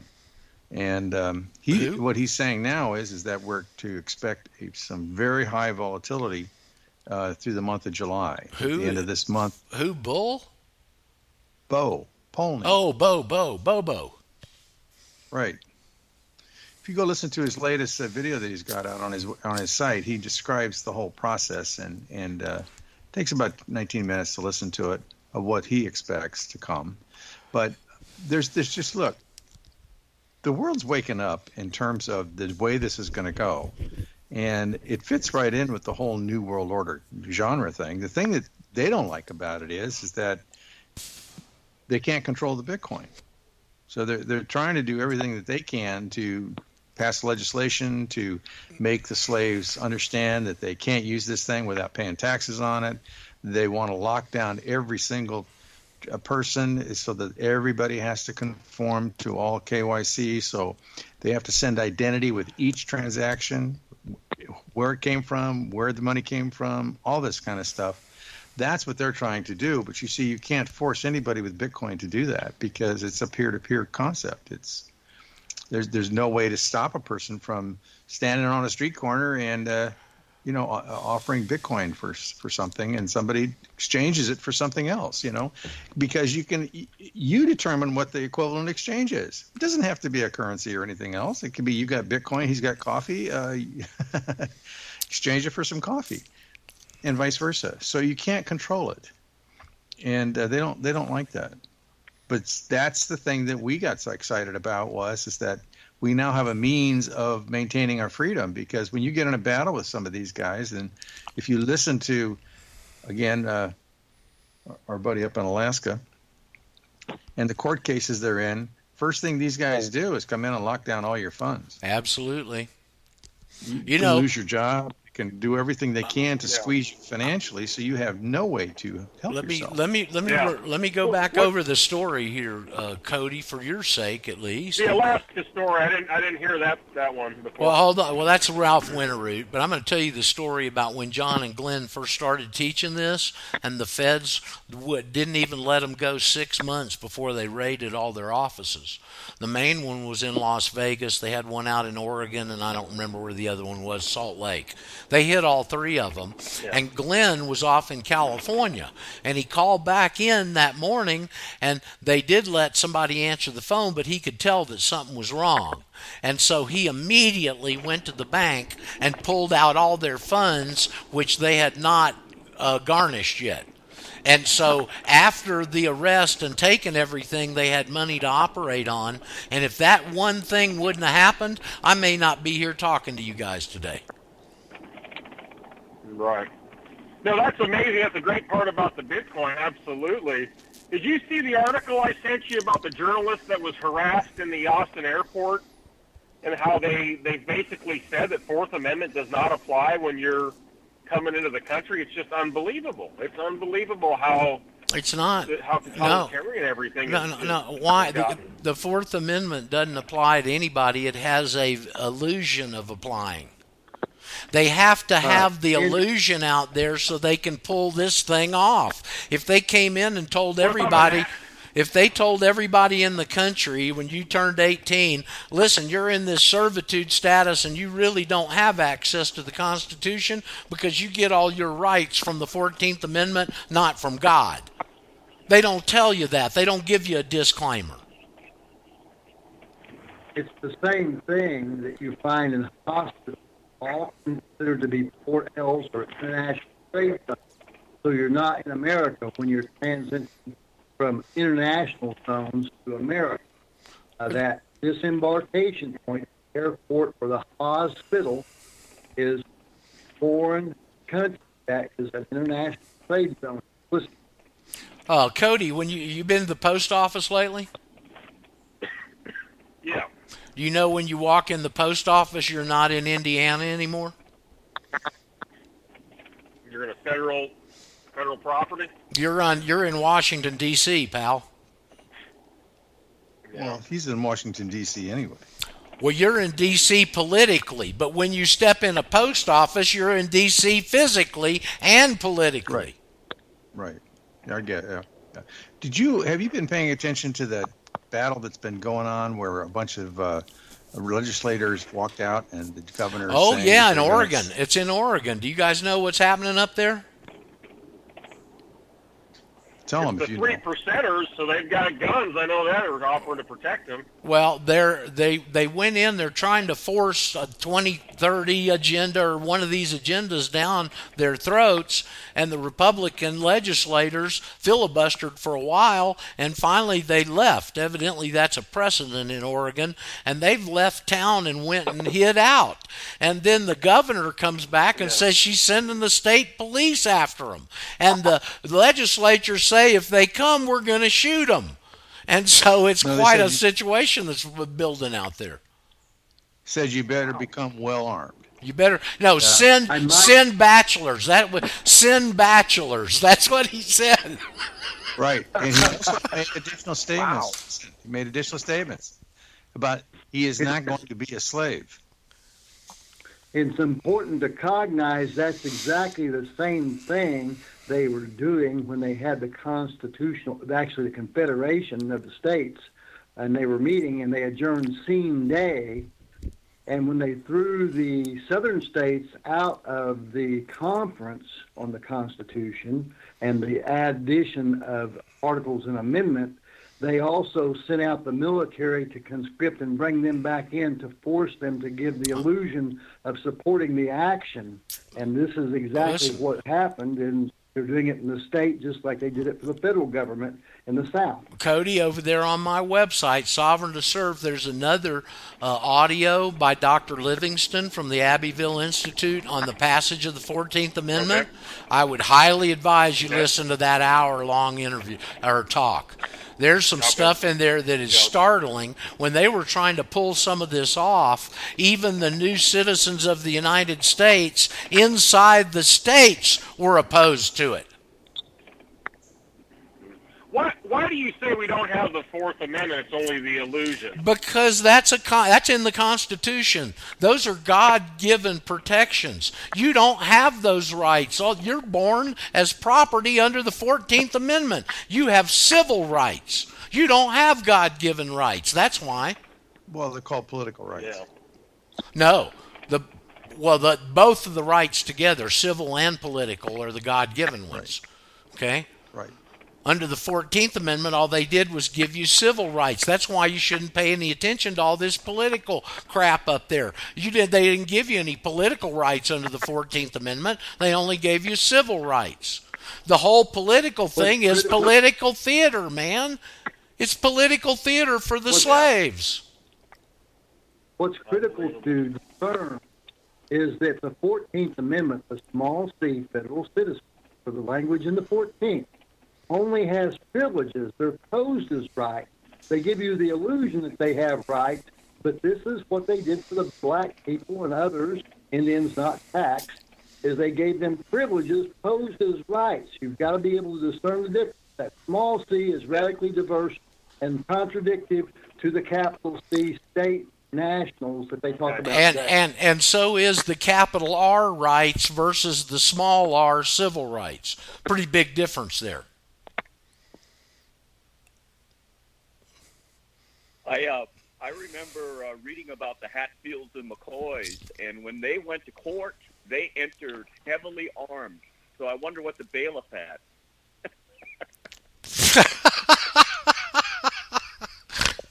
I don't know, John. Or, John, did you drop off? No, I'm here. Okay, okay. Your little picture's You know- gone, and I couldn't. s- I didn't know what happened Is to it? you. No. Okay, yeah. Well, you're, I, s- I see your picture there, so you're still there. okay, there you just popped up. No, this is this is germane to what we're doing, and uh, Bitcoin is just the currency that uh, gives us the freedom to control our financial futures. Um, they are, Andreas Antonopoulos said they were going to call us financial terrorists, they're criminals. They're going to try to do everything they can, but it doesn't really matter because they're never going to be able to control what what's going to go on. There's just no possible way. Now that's not true with all these other coins out there. They're all going to conform. Well, here's a good new article that just popped up on Zero Hedge. Four big reasons that Bitcoin's price won't stop at twenty thousand this time. No, it's not going to stop. It's it's going to continue to go up, and there's just a whole myriad of reasons. But you you, you realize that Bitcoin. When I'm talking, Steve, that I would say, are you you familiar with Bitcoin? Do you know what Bitcoin is and stuff like that? And and they they would say, what? What are you saying? Bit, bit Bitcoin? Bit what? That's not happening anymore. That people are aware of the term, and so as you see the adoption rate, which you don't see here. In other words, the world is going in this direction. Even South But- America, especially South America. Anytime you find financial strife right now, the, there is a premium on Bitcoin. Prices go way up. Uh, the highest I've heard of was Iran. It was at twenty four thousand for one Bitcoin. Uh, it said because I can't. Christian law? Do what? He's cutting out Is so bad. Christian Chris, it's just I'm swear your phone is just terrible, man. Try and get it in. What are you trying to say? I was just saying, isn't that Gresham's law or something of that nature? Uh, Bad. money Gresham's law has to do with the doubling of the technology. Um, you know, like processing power, things No, like no, that. no, no. Gresham's law is bad money drives good money out of circulation. Oh, that's okay, different. Oh, it's Moore's But, law. That's right. Cody, is that you? Right, but the only the big the big risk though is if you know if a totalitarian government still rains your place and you've got this stored on a little drive and they find it, even if they don't have the code to access it, they, you're still not going to have access to your Bitcoin because you're surely not going to be able to memorize Cody, that number and Cody, you don't know too much about. Do you? Do you? Have you owned a Bitcoin yet?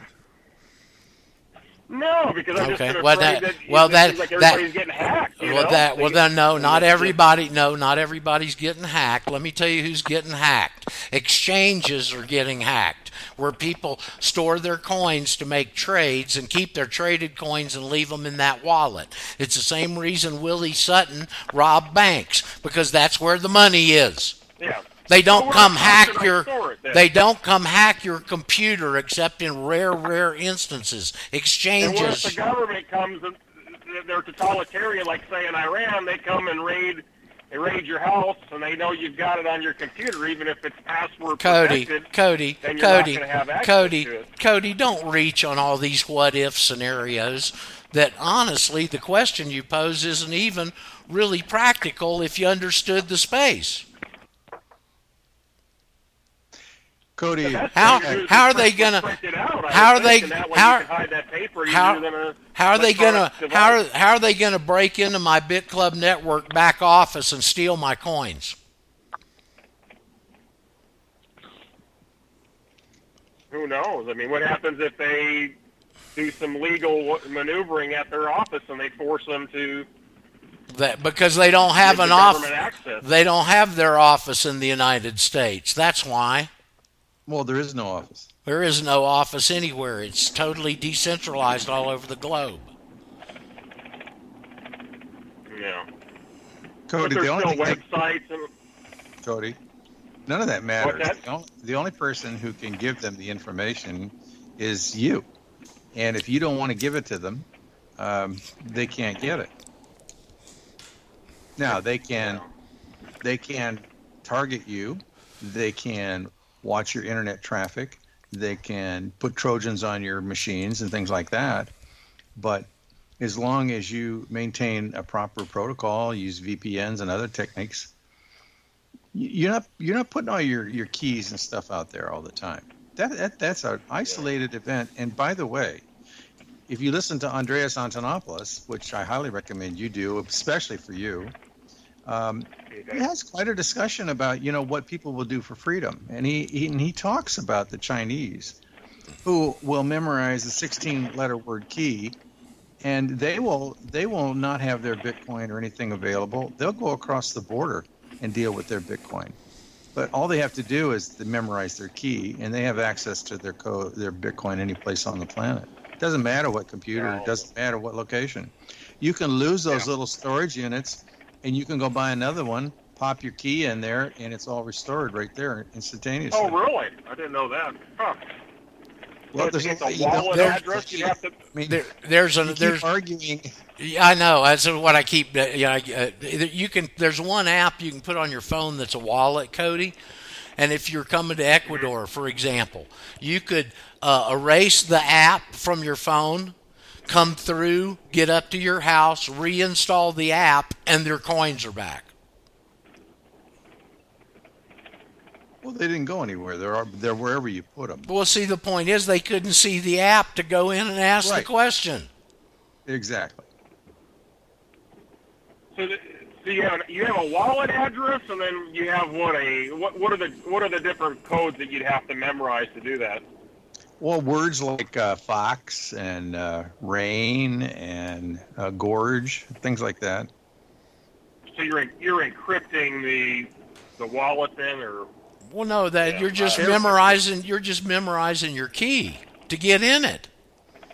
If you go the other with that app, you don't have to memorize anything. You just reinstall the app, and everything's back the way it was.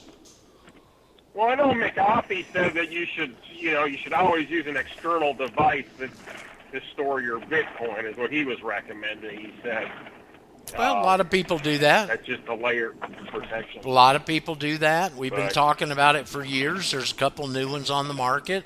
You can print them. You can put them in your safe. You can memorize them. You can do any of that stuff, man. Yeah, the neat part about it is it's potentially a, a dep- instead of an inflationary currency, it's a depreciating currency as people That's right. die and lose. You know, That's right. Codes, it'll just go up in value. Well, it's depreciating in the fact that it's limited uh, in the distribution of it, the release of it. It started the release Right. when they did the mining was a 50 a 50 Bitcoin award. It's down to 12.5, and in May 2020, it's going to six and a quarter. Um, the last coins will be released in the year 2140. But the thing is, is that there's already the the amount of coin that's out there right now is very very small um, because they've already lost like four or five million of them, maybe six million of them, and other people are losing them too. And um, because they are, it's it's all just. Uh, a lot of people have little pieces of coin. It just doesn't matter though, Cody, because there's there's 21 Right. trillion pieces of Bitcoin available for everybody. But the point we're making is right now is, is now you literally can really create a financial dynasty for yourself because now you can get whole coins. You will not be able to get Yeah. whole coins in the future. The maximum you're going to be able to own is a tenth of a Bitcoin. Um, Oh, so- okay.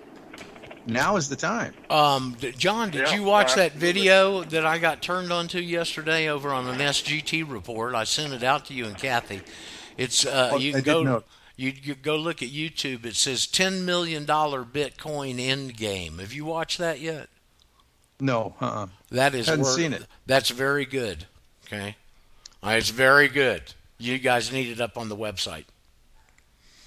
Well, we know it's going. It, it's just a matter of time because still so few people around the world know about Bitcoin yet or have actually started Yeah. using it that this is why this opportunity exists Well, right now. You see, here's what a couple of things that were very interesting in that video that I had not really totally considered, and they've got some real, real big Wall Street analytical guy on there. He's got a tremendous background. We've seen his video before, John. I can't remember his name. He's a, a Oriental kind of oriented guy, and he's talking about what the real big thing that people are missing in the Bitcoin space is the millennials the millennials are hep they've been growing up on all this stuff. They're very technological savvy. They've seen their parents get raped. Some of them have seen financially. They've seen their houses get repossessed. They've watched all of the disaster since 2008 and they don't want to put the money the trillions they're going to inherit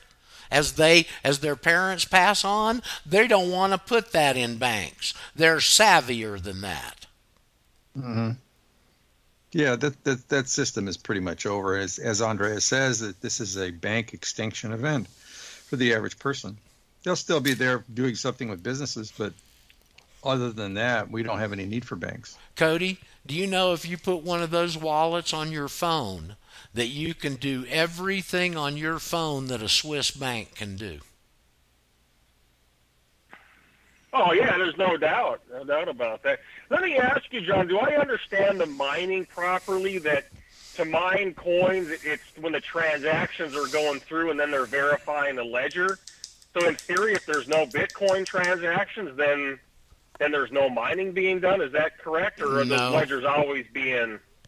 Go, John. You want to explain the technical part of that?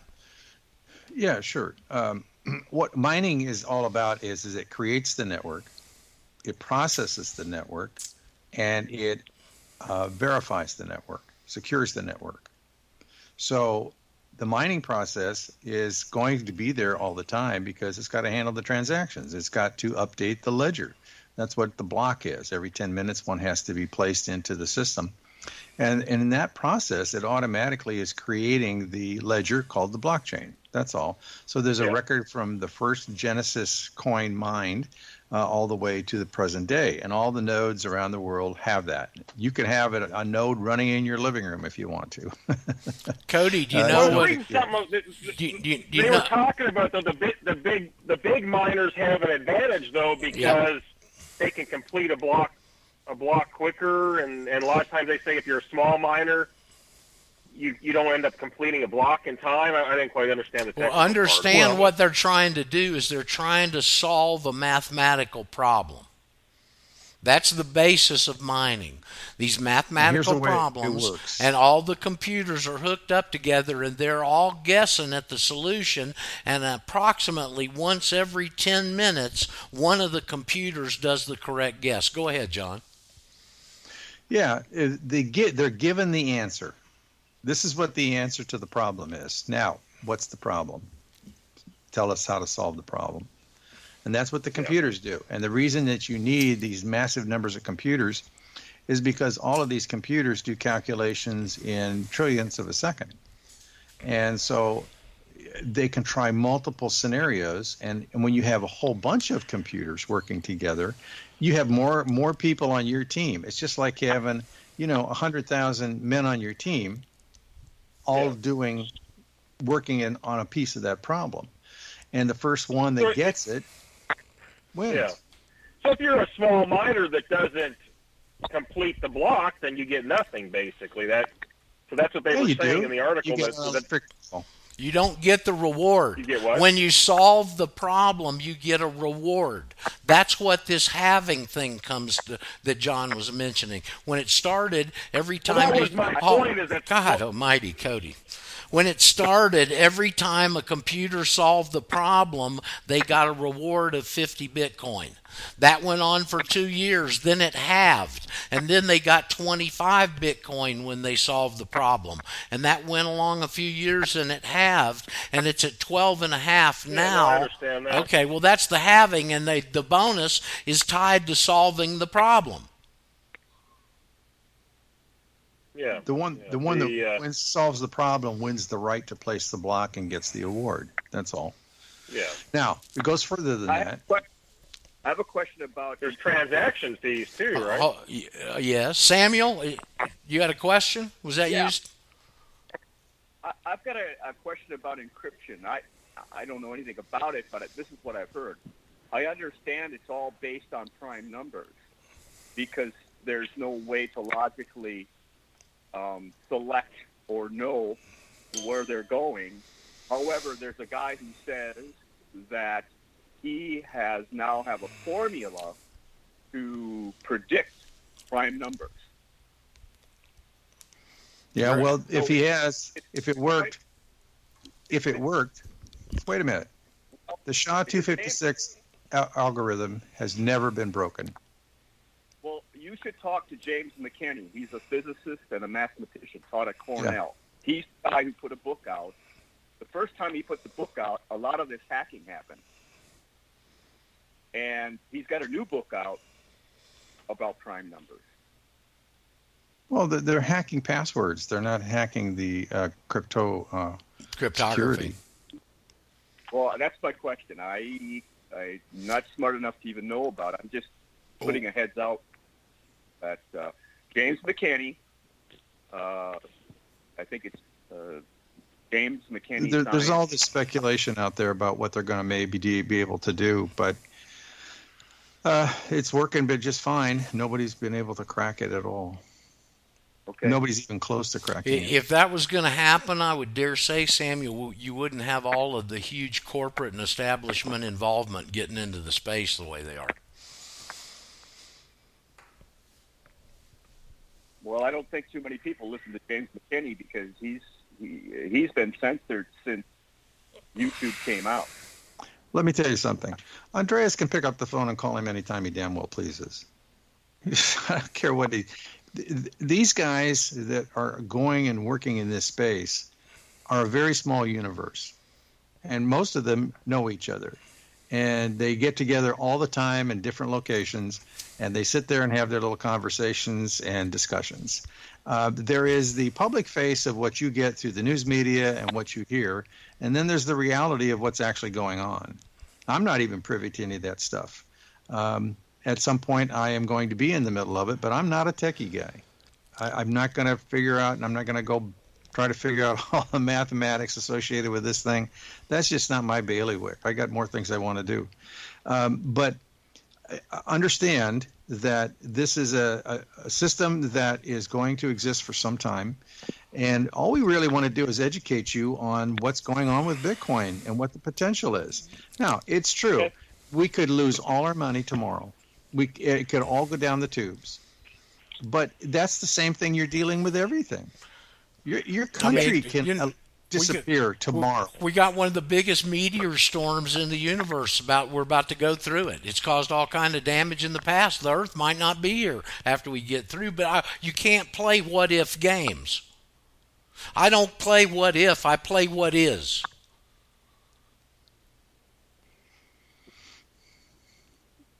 I rejected Bitcoin when it first came out because I felt like I could lose the money in my computer. It's because I didn't know what I didn't know. Now that I'm that I'm looking at the system that we have, I've realized that you don't own anything.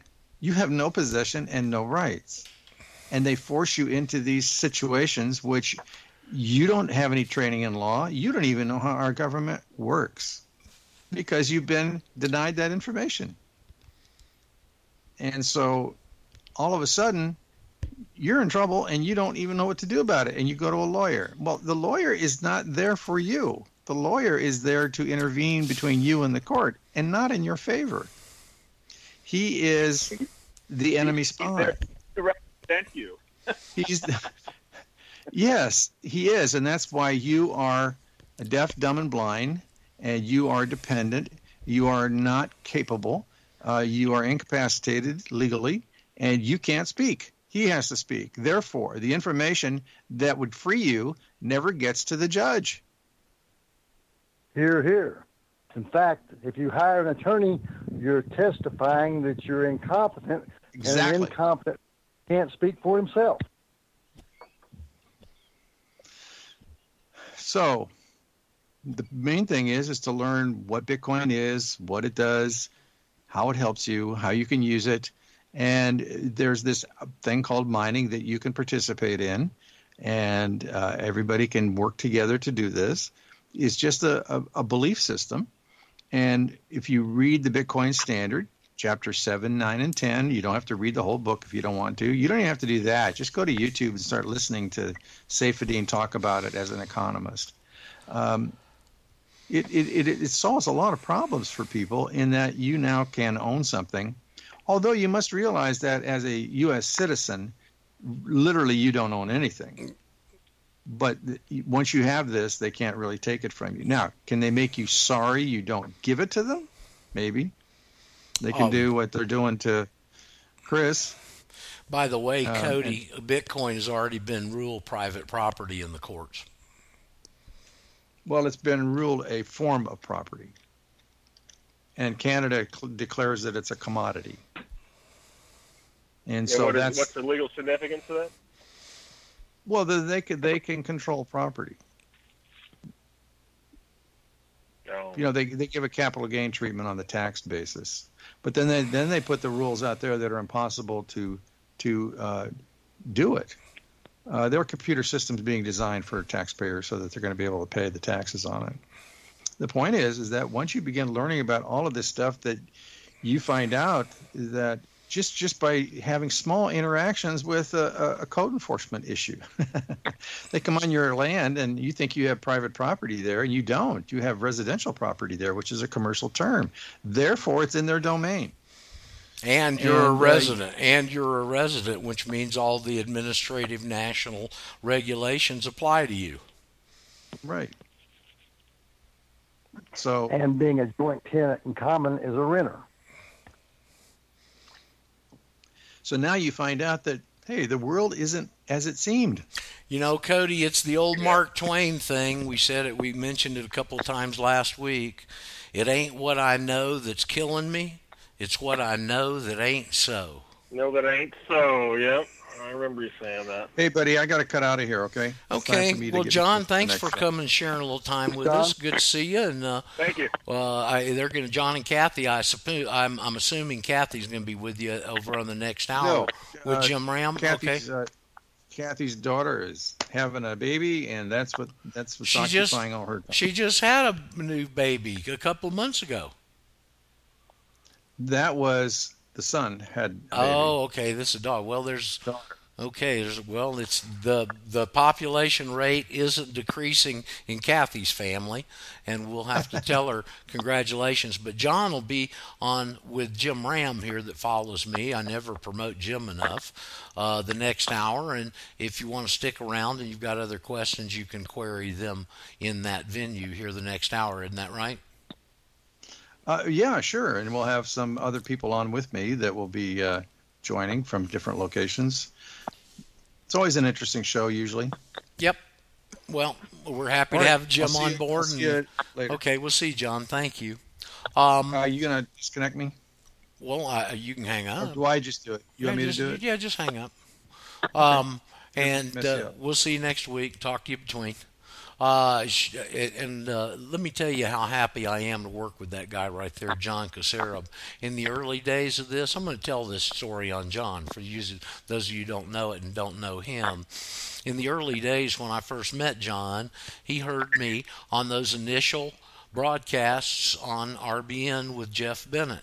And he had a mess of problems California Tax Board, driving, ticketing, tax problems, IRS stuff. He had all that going on. His wife ha- had cancer and subsequently died, and he had rental property that was hers that they're uh, having problems with and all that. And what John would do is any time I was ever on any other venue or on the air, John would tape those programs and go in and edit the spots out, and we compiled a mailing list and we'd resend those problems out.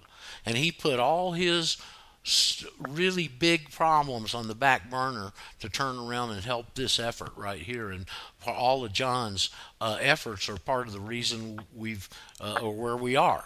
Okay, so I told him back then. I said, "Man, I can't pay you because I don't have any cash flow. But it, down the road, at some point, man, I'll bend over backwards to help repay you for what you've done."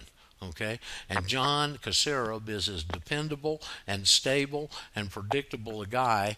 He's the kind of guy, Cody. My, I have a, a line of demarcation with people that I let get close to me. Okay, and the line is this Would I put my back against theirs in a foxhole? Okay? And John Casarob would be right there. Uh, so there's our whistler today. If you want to learn more about BitClub Network, listen to John and Glenn, uh, John and Jim, excuse me, there next. And uh, appreciate the stimulating discussion today and all you participated. And we'll be back tomorrow. I'd like to talk about that booklet tomorrow that Daryl mentioned and because it's got a lot of good law stuff in it. I'll try and get you a copy, Cody. And uh, I would encourage everybody to go to YouTube and look up this $10 million Bitcoin end game. And I'll put the link at the bottom of today's show description on Castbox. So thank all y'all for being with me. Have a great day, and we'll go at it again tomorrow. See you then. Ciao, ciao, hombres. Hasta la vista, baby. Adios, muchacho. Adios. From beautiful, beautiful Ecuador. Hasta mañana.